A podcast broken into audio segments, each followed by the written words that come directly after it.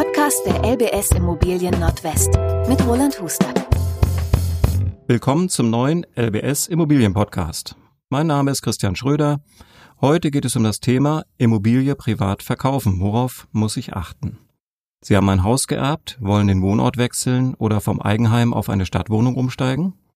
Dann gibt's eine Menge zu beachten. Und dabei hilft uns Roland Hustert, Geschäftsführer der LBS Immobilien Nordwest. Hallo Roland. Hallo Christian. Roland, der Immobilienmarkt boomt. Viele brauchen einfach mehr Platz, zum Beispiel wegen Homeoffice. Die Nachfrage ist groß, Angebot allerdings knapp.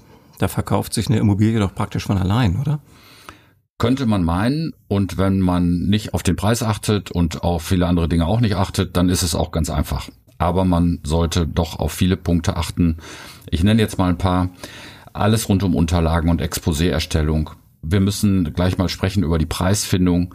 Wie organisiert man eigentlich eine Besichtigung? Bin ich eigentlich der geborene Verhandlungsführer? Ich muss die Finanzkraft meiner vielleicht Käufer checken, Notartermin vorbereiten und so weiter und so weiter. Also alles zusammen bedeutet das schon einen ganz schön hohen Zeitaufwand. Okay, kommt einiges zusammen, höre ich schon. Ähm, fangen wir mal mit dem Exposé an. Meine Immobilie kenne ich ja nun selbst am besten, oder? Ja, das stimmt. Aber man macht sich das vielleicht ein bisschen leicht, wenn man darüber nachdenkt, wie man so ein Objekt dann an den Markt bringt. Vor 10, 15 Jahren hat man eine kleine, ein kleines Foto gemacht, hat äh, drei dürre Zeilen mit ganz viel Abkürzungen in die Zeitung gesetzt und das war's dann. Aber die Welt hat sich weitergedreht und heute ist das ja ganz anders. Äh, üblicherweise wird übers Internet ähm, ein Objekt äh, an den Markt gebracht und da braucht man ziemlich viel Informationen und auch viel Technik. Ich fange mal an mit den Daten zum Objekt ich muss vorher erstmal alle Daten zum Objekt zusammentragen und alles, was ich da dann aufschreibe, muss auch stimmen. Besonders bei Eigentumswohnungen sind noch weitere Recherchen erforderlich. Ich brauche zum Beispiel die letzten Protokolle, die Teilungserklärung, eine Gemeinschafts-, äh, einen Auszug aus dem Gemeinschaftskonto. Denn als ähm, neuer Eigentümer, und das wird ein Interessent fragen, den Verkäufer, als neuer Eigentümer steige ich ja in die alte Position des äh, bisherigen Eigentümers ein. Und äh, wenn da im Protokoll steht, dass das Dach renoviert wird in einem halben Jahr, dann habe ich plötzlich eine Verpflichtung mitgekauft, die ich vielleicht gar nicht wollte. Dann geht's ähm, mal um die Gestaltung des Exposés. Ich brauche vernünftige Fotos. Vernünftige Fotos heißt vernünftige Fotos. Nicht mit dem Handy mal eben so, sondern das sollte schon richtig sein. Ich brauche Grundrisse die Grundrisse aus den 50er Jahren mit ganz vielen Maßen, die sind einfach nicht geeignet für sowas. Also ich brauche sie ohne Maße, vielleicht neu gezeichnet, am besten bunt, vielleicht mit ein paar Möbeln. Wenn ich es richtig gut machen will, würde ich noch ein paar Möbel reinbauen. Ich brauche einen vernünftigen Text. Auch da tut sich der eine oder andere schon mal schwer. Und ich brauche alle technischen Daten. Wie alt ist die Heizung? Wie ist die Dämmung? Gibt es einen Energieausweis? Was steht da drin? Dann habe ich erstmal so das Grundgerüst für äh, so ein Exposé zusammen. Und dann stellt sich natürlich die Frage, wo packe ich es denn rein, in welches Portal? Das kostet Geld, da muss man ein bisschen überlegen. Will ich trotzdem in die Zeitung? Das ist auch eine Frage. Und mein wichtigster Tipp zum Schluss, auf jeden Fall eine extra Mailadresse äh, sich beschaffen, weil man wahrscheinlich sehr, sehr schnell sehr, sehr viele Mails bekommt. Das liegt an diesen Suchschemata, ähm, die Leute äh, in den Portalen eingeben, so dass man sofort, wenn man ein Objekt online gestellt hat, vielleicht 80 oder 100 oder 120 Mails bekommt. Da sollte man also ein extra Mailkonto für einrichten und das Allerwichtigste auf keinen Fall eine Handynummer. Denn die Leute rufen Tag und Nacht an. Okay, das heißt, ich muss schon recht frühzeitig anfangen, die Sachen zusammenzustellen. Ich kann mir vorstellen, das Wichtigste ist dann aber letztlich doch der Preis, den ich nenne. Warum muss der beim ersten Mal sitzen? Ich kann ja jederzeit nachbessern, wenn ich merke, entweder ich war zu hoch oder ich habe zu tief angesetzt. Ja, das ist wirklich gefährlich. Also wenn ich mit einem zu niedrigen Kaufpreis äh, an den Markt gebe, dann werde ich gehe, werde ich von Interessenten überrannt und ähm, werde der ganzen Angelegenheit vielleicht gar nicht mehr Herr. Äh, gehe ich mit einem zu hohen Kaufpreis ran, dann meldet sich vielleicht gar niemand oder nur Leute, die eigentlich gar nicht kaufen wollen, sondern das Objekt immer schon mal angucken wollten, weil sie in der Nachbarschaft wohnen oder mich vielleicht kennen oder das Objekt schon mal gesehen haben äh, beim Spazierengehen. Dann habe ich aber keine ernsthaften Interessenten. Und wenn ich zu hoch angehe und hinterher den Preis senke, dann passiert Folgendes. Die Leute, die ernsthaft eine Immobilie suchen, haben dieses Objekt gesehen, als zu teuer empfunden, sich nicht gemeldet. Stellen jetzt fest, der Preis wird gesenkt, und sagen sich dann, hey, da warte ich doch noch ab, da geht doch bestimmt noch äh, mehr nach unten, so ich dann Makler sagen dazu, ähm, das Objekt abkoche. Also da komme ich nur ganz schwer wieder raus und wenn ich dann neu starten muss, dann muss ich mir neue Fotos überlegen, eine andere Zielgruppe, einen anderen Text, damit äh, die Suchmuster dieses Objekt nicht wieder den gleichen Interessenten zuspielen. Okay, habe ich verstanden. Äh, aber wie bekomme ich denn jetzt ein Gefühl für den richtigen Preis? Also Gefühl ist schon mal erstmal ein guter Begriff dafür. Ich sollte mich erstmal so ein bisschen umtun. Ich gucke im, äh, in den einschlägigen Portalen, was kosten denn Objekte in der Größe, in der Lage ungefähr. Ähm, Kosten ist natürlich relativ, weil das sind dann immer nur Angebotspreise. Dann kann ich mal ein bisschen in der Nachbarschaft rumhören. Wenn ich selbst im Objekt wohne, habe ich vielleicht mitbekommen, dass in der Nachbarschaft was verkauft worden ist. Da kann man auch mal mit den Leuten sprechen. Dann wird's eher so ein bisschen technisch. Also ich könnte mir natürlich die Bodenrichtwertkarte mal angucken. Die gibt's für nahezu jede Gemeinde. Die hängt immer so ein bisschen nach, deswegen ist der Preis fürs Grundstück nicht äh, ganz aktuell. Die wird ja immer von den Preisen des Jahres davor erstellt. Ich kann mir einen Mietspiegel angucken. Ähm, wenn man es ganz äh, professionell machen will, würde man vielleicht einen Gutachter beauftragen. Das ist aber relativ teuer. Und ich glaube, die einfachste Möglichkeit wäre, vielleicht ähm, einen Makler anzusprechen und gegen eine Gebühr so eine Marktpreiseinschätzung machen zu lassen. Das ähm, tun unsere Kollegen auch. Da kostet so eine Marktpreiseinschätzung 300 bis 500 Euro und dann kriegt man, glaube ich, ein ziemlich gutes Gefühl. Okay, das könnte gut investiertes Geld sein, ja. Wann ist denn jetzt der richtige Zeitpunkt, äh, meine Immobilie anzubieten? Und äh, frage dann auch, nach dem, was ich gehört habe, was ich alles machen muss, wie lange dauert eigentlich so ein Prozess? Hm. Also man muss erstmal unterscheiden, ist die ähm, Immobilie, die ich da verkaufe, ist die leer? Also ich habe sie geerbt, derjenige, der drin gewohnt hat, ist verstorben. Ähm, oder ist sie bewohnt? Wohne ich vielleicht sogar selber drin? Davon hängt ab, was ich jetzt tue. Eine leere Immobilie braucht Pflege. Ich muss sie beheizen, sie muss weiter versichert sein, ich muss mich um den Garten kümmern, ich muss aufpassen, dass kein Vandalismus passiert. Das ist schon äh, auch ein bisschen aufwendig. Ist sie bewohnt, dann stellt sich die Frage des Zeitpunktes eigentlich nicht, denn ich habe ja einen Zeitpunkt, an dem ich ausziehe oder an dem mein Mieter auszieht. Und ähm, Letztlich kann man sagen, wenn die Entscheidung getroffen ist und wenn es einen Bewohner gibt, ich selber oder einen Mieter und ich weiß, wann der auszieht, dann sollte ich dann anfangen zu verkaufen, auf steigende Preise zu warten. Davon halte ich überhaupt nichts, weil man eben nicht weiß, wie sich das entwickelt. Gerade im Moment haben wir eher so eine Tendenz, dass man gar nicht weiß, ob die Preise wirklich weiter steigen. Die Zinsen steigen, komme ich gleich nochmal drauf. Und da muss man dann schon mal gucken. Du hast gefragt, was, äh, wie lange dauert so ein Verkaufsprozess? Also wenn ich wirklich von dem Entschluss heute bis ich habe das Geld auf dem Konto, dann geht es fast nicht unter drei Monaten, aber es kann schnell auch mal vier, fünf oder sechs Monate dauern. Gut, trotzdem schneller als ich dachte, wenn ich denn alles beisammen habe. Ne? Mhm. Aber wenn ich die dann zum richtigen Preis am richtigen Ort inseriert habe, dann brauche ich doch nur noch den richtigen Käufer auszuwählen, oder? Genau. Aber das ist nicht so einfach, wie du dir das gerade vorstellst. Also, wir gehen mal davon aus, das Objekt ist marktgängig, der Preis ist marktgängig und ich habe, und das ist keine äh, unrealistische Zahl, äh, 30, 40 oder gar 50 Leute, die das Objekt besichtigen wollen. Dann muss ich mir erstmal eine, äh, die Frage stellen, wie will ich das jetzt organisieren? Das fängt schon damit an, dass man sich klar werden muss, wie viel Besichtigungen kann ich denn schaffen an einem Tag? Also ich kann ja nicht von morgens acht bis abends 18 Uhr zehnmal eine Stunde zehn Besichtigungen machen. Das hält kein Mensch Schon aus. Gar nicht, wenn ich nicht am Ort wohne. Ne? Dann wird es sowieso schwierig. Ähm, also da würde ich eigentlich abraten, wenn ich dann für Besichtigungen äh, anfahren muss und auch noch ein zweites und ein drittes Mal, denn niemand besichtigt nur ein, einmal und kauft dann, dann, ähm, dann sollte man sich einen Profi vor Ort nehmen, der das dann für einen erledigt. Aber wir waren ja bei der Besichtigungsorganisation. Also ich würde mir aus diesen 30, 40, 50 mal vielleicht vier oder sechs, äh, die mir besonders ähm, interessiert erscheinen, die vielleicht auch zu mir passen oder zu meinem Objekt. Da muss man ja auch gucken, ja. ja wenn man ein Objekt äh, erbt von Eltern und man stellt sich vor, die Eltern hätten das schön gefunden, wenn da eine Familie mit Kindern einzieht, dann sucht man vielleicht nach solchen Kriterien auch aus. Aber dann habe ich irgendwie eine Zahl von, ich würde nicht mehr als vier Besichtigungen an einem Tag machen dann wird's ein bisschen tricky. Man muss sich überlegen, ob man so eine Besichtigung alleine machen will. Ist das Objekt noch möbliert? Sind da noch Wertgegenstände? Äh, dann sollte ich nicht alleine mit den Leuten äh, durch die Wohnung gehen, denn da kommt nicht einer, da kommen drei oder vier.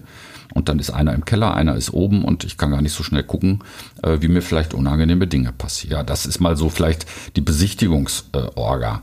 Es wird eine zweite, es wird eine dritte Runde geben mit dem, der dann gesagt hat, ja, das kann ich mir vorstellen.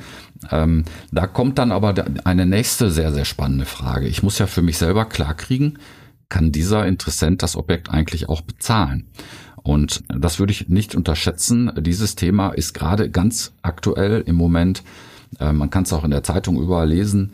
Leute haben sich vielleicht ein Finanzierungszertifikat erstellen lassen vor drei, vier, fünf Monaten.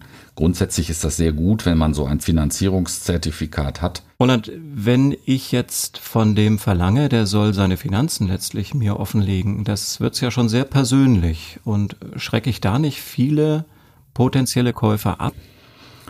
Also jeder Interessent weiß, dass er nachweisen muss, dass er die Immobilie bezahlen kann.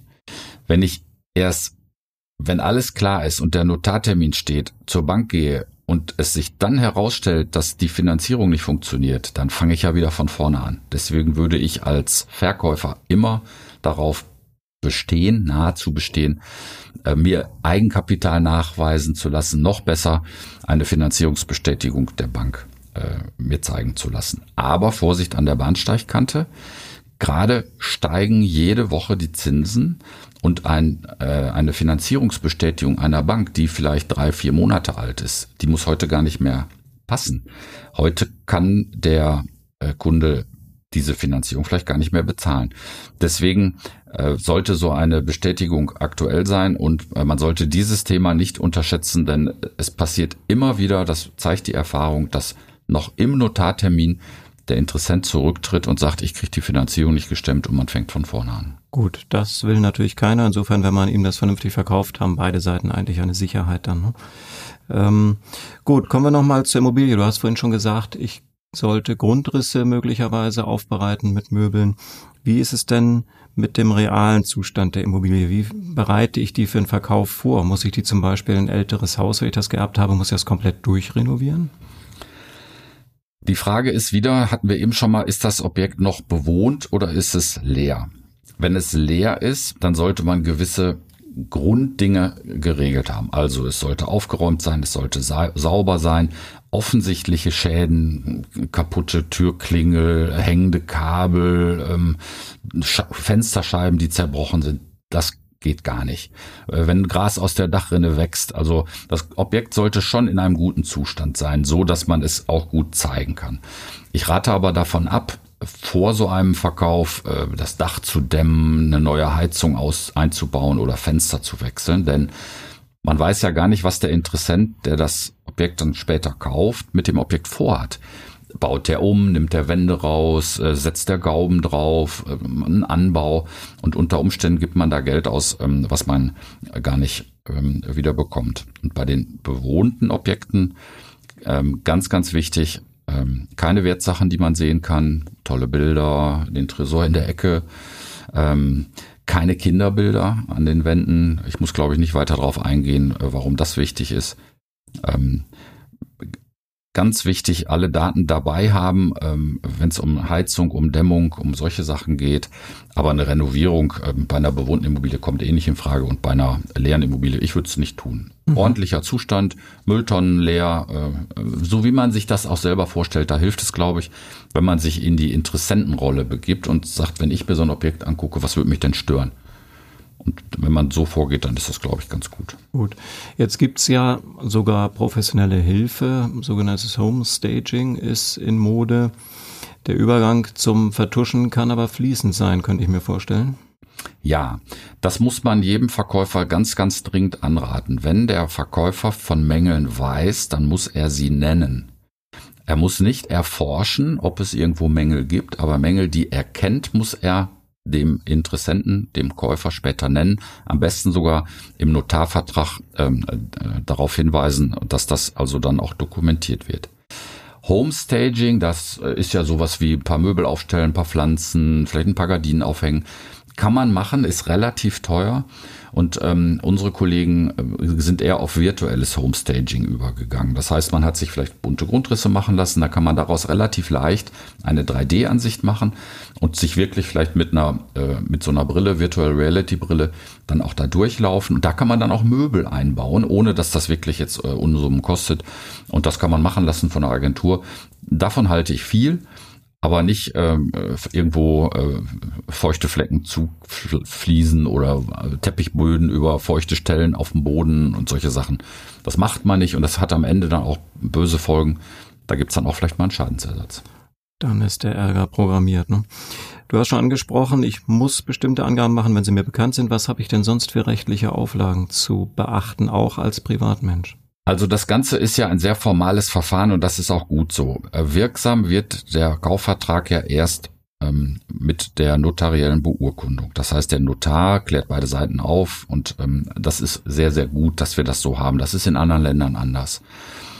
Ähm, alles, was ich vorher verabrede, ist eine noch unverbindliche ähm, Absprache. Das heißt, wenn wir über Dinge sprechen, die hinterher gelten sollen, ich sage mal ein Beispiel, die Küche soll drin bleiben, ähm, da ist eine tolle Markise, man kann sich da irgendwas im Garten, ein so ein aufstellbarer Pool oder so, dann muss ich sehen, dass ich das im Vertrag auch äh, formuliert bekomme. Sonst ist es einfach unverbindlich. Und ganz, ganz wichtig, ähm, alle wissen wahrscheinlich, dass man ja auch Grunderwerbsteuer zahlen muss und zwar nicht zu knapp. Und man kann auf die Idee kommen, den Kaufpreis beim Notar ein bisschen niedriger zu machen und dann einen Teil des Kaufpreises vielleicht so zu bezahlen. Ich will das nicht weiter ausformulieren. Und das ist ähm, tödlich. Ähm, äh, der Vertrag ist nichtig, man hat ein Scheingeschäft, er ist nicht beurkundet. Und ähm, also von diesen Dingen auf jeden Fall die Finger weglassen. Und alles andere rechtzeitig vorher den Notar fragen. Der wird ja einen Vertrag machen und dann ähm, liest man den und dann hat man Fragen dazu, spricht vielleicht auch nochmal mit seinem Käufer und dann lässt man sich das erläutern. Im Notartermin selber geht es meistens sehr, sehr schnell. Da lange zu diskutieren äh, ist üblich, ist nicht üblich, ich sage das mal so. Aber vorher ausführlich über diesen Vertragsentwurf zu sprechen, macht großen Sinn. Gut, wenn ich dann jetzt merke bei all diesen Dingen, dass mir das vielleicht doch alles zu viel Aufwand ist, weil ich vielleicht sogar einen Auslandsaufenthalt habe oder eine Erbengemeinschaft da ist oder so, wo man auch schnell ne, in den Verdacht kommt, da will sich einer einen Vorteil verschaffen. Ja, Erbengemeinschaft ist ein ganz, ganz schwieriges Thema, denn es müssen sich ja dann im Notartermin wirklich alle einig sein, sonst platzt der Termin. Also da braucht man häufig eher einen Mediator als einen Makler, um das dann zusammenzukriegen. Aber viele Makler können das weil sie damit häufig zu tun haben. Ja, das heißt, es kann schon sinnvoll sein, dass ich mir doch überlege, einen Makler einzuschalten. Ist ja auch erstmal der Kontakt nicht kostenpflichtig. Wenn er denn jetzt aber den Auftrag durchzieht, was kostet er denn jetzt? Also das ist gut, dass du das sagst. Der Makler verdient erst dann sein Geld, wenn es zum Vertragsabschluss kommt. Alles, was vorher passiert ist, es sei denn, man macht so eine Marktpreiseinschätzung, wie eben schon mal besprochen. Alles andere ist, äh, sind Vorleistungen, die der ähm, Makler dann bringt. Ähm, der Makler hat als Auftrag das, was wir gerade hier besprochen haben. Also das geht von der Preisfindung über das Exposé, die Finanzierungsprüfung potenzieller Käufer, die Organisation der Besichtigung, auch die Durchführung der Besichtigung. Wenn das an einem anderen Ort ist, haben wir eben drüber gesprochen, ganz wichtig, dass dann jemand da ist. Der begleitet die äh, beiden Parteien zum Notartermin und er wickelt auch nachher noch alles ab. Da ist ja dann auch noch ein bisschen was zu tun wie zum Beispiel Feuerversicherung umstellen, äh, vielleicht nochmal einen Hinweis geben, da ist ein Öltank in der, äh, im Keller, da sollte man eine besondere Versicherung haben, wenn es mal Hochwasser gibt, damit es da keine Schäden gibt und solche Dinge. Das alles tut der Käufer. Ähm, ähm was der, Ver äh, Entschuldigung, das alles tut der Makler. Ähm, dafür bekommt er eine Cottage, der Gesetzgeber hat festgelegt, dass Verkäufer und Käufer in fast allen Konstellationen jeweils das Gleiche bezahlen. Und bei uns in Nordrhein-Westfalen und auch bei der LBS Immobilien ähm, ist ähm, üblich so, dass jeder drei Prozent bezahlt. Also drei Prozent der Käufer und drei Prozent der Verkäufer. Mhm. Gut, was ich ohnehin nicht selber tun kann, ich habe gehört, es gibt immer mehr Verfahren, wo durch die Marktlage bedingt Immobilien zum Höchstpreis verkauft werden, also ein Einstiegspreis genannt wird und dann schaukelt sich das so ein bisschen hoch. Kommt mir erstmal ein bisschen unseriös vor. Ja, da haben wirklich dann viele Beteiligte ein schlechtes Gefühl. Und so wie es bisher gelaufen ist, dass man so einen Briefumschlag abgab und da war dann so ein Gebot drin.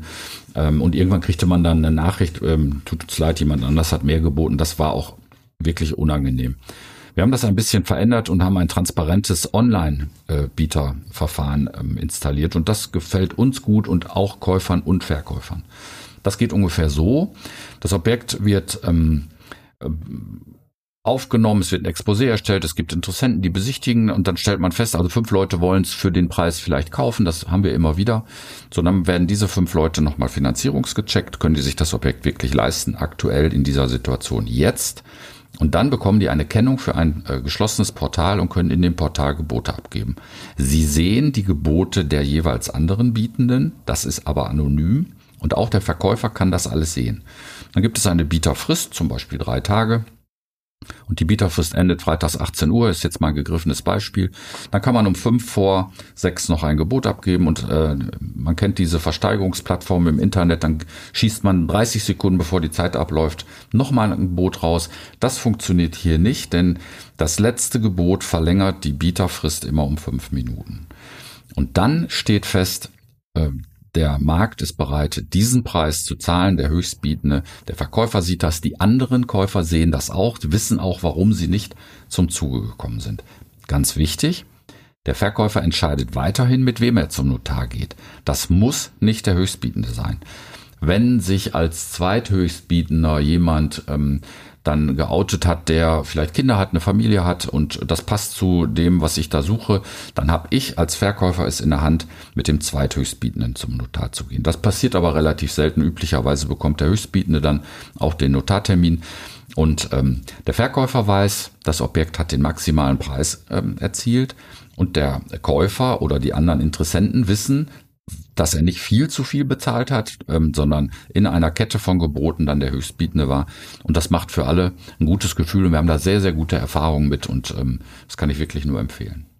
Sagt Roland Hustert, Immobilienexperte der LBS. Vielen Dank für die vielen tollen Tipps und Tricks. Übrigens auch nochmal zum Nachlesen unter www.lbs-immobilien-profis.de. Beim nächsten Mal geht es um das Thema Wohnen im dritten Lebensabschnitt. Tschüss und bis zum nächsten Mal. Tschüss.